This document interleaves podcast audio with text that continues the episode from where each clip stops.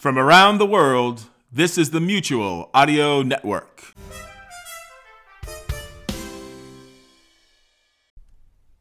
The following audio drama is rated G for general audience. The Commons. A landscape free for the ideas, sketches, and correspondence of the listeners and creators of the Mutual Audio Network. You are invited to a realm of audio drama where one moment can seem like an eternity, and forever is but a pebble on the beach. It's a kiss seen through the window of a passing train. It's a bolt of lightning that reveals a shadowy creature with arms raised. It's what happened, what's happening, and what's going to happen.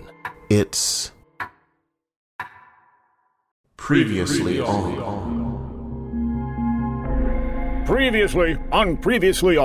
After bailing out of the Graf Zeppelin moments before Dr. Slipnose's pterodactyl clone ripped the outer skin to shreds, Bob Blazing was plummeting to the ground at an accelerated speed of 9.8 meters per second.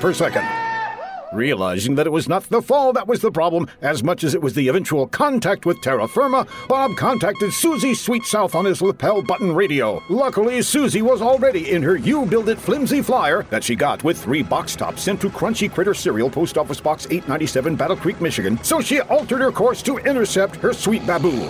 What neither of them realized is that General Hoopla of the Order of Anarchy cult was at that moment driving across the Ohio desert in his Blum Plumpkin 380 on his way to capture Bob's beloved second cousin once removed, Dave Darnett, who currently had possession of the briefcase that nobody knew about, not even Dave. However, there was a surprise waiting for the General as the trunk of his roadster slowly opened. Excuse me, Mr. Driver, sir. What is this? Voices in the middle of the desert is haunted!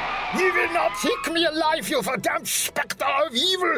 Not while I have my anti-specter ray gun, my specter detector and specter glasses, and my terrible German accent. Wo bist du? In the trunk, there's a strange orange rabbit nibbling my bum. You don't fool me!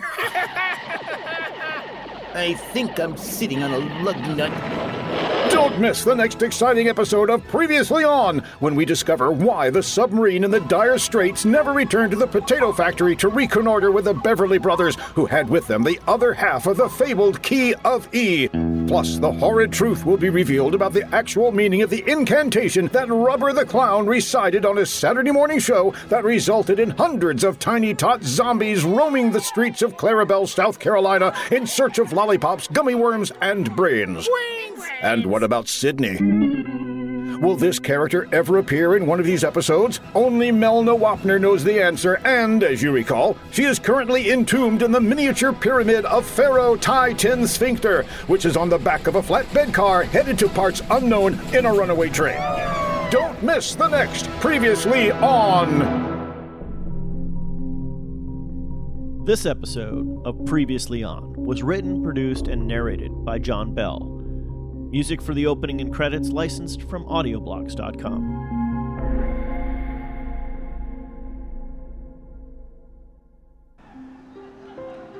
The Commons is a free service and opportunity to share with you. To add your voice to the Commons, send an MP3 or WAV file to mutualaudio@gmail.com.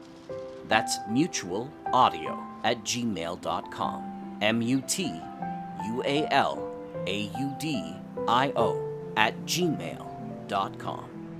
We love your feedback about anything on Mutual and are thrilled to share your ideas, your thoughts, or skits in our forum.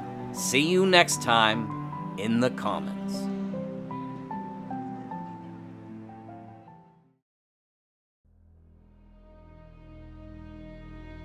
And now, Mutual of Omaha. Providing spiritual insurance for your past, your present, and your future since 500 BC, proudly presents Wrinkley's Believe It or Forget About It, bringing you strange but true tales and oddities from all over this wide world. And here is your host, Mr. Robert Wrinkley. Hello, I'm Robert Wrinkley. Tonight, I bring you some of the weirdest, the strangest, the oddest stories you've ever heard, but they're all true. Believe it or forget about it. We begin with the tale of Miss Junie May Kabonga. Junie May was only 16 years old when, on a safari in the wilds of Africa, her head was inadvertently lopped off at the shoulders by her father's own machete. But it was another 5 years before she, or anyone else for that matter, noticed. Of course, by that time they were back in England, and it was too late for them to return for poor Junie May's head. Nevertheless, she married a prominent physician, and they had several children together.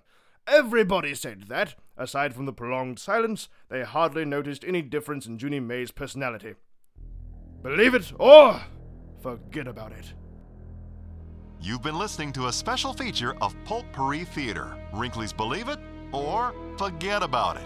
Brought to you by Mutual of Omaha, providing spiritual insurance for your past, your present, and your future since 500 BC. This is Gramercy Noun speaking. We return you now to our regularly scheduled program. The Mutual Audio Network. Listening and imagining together.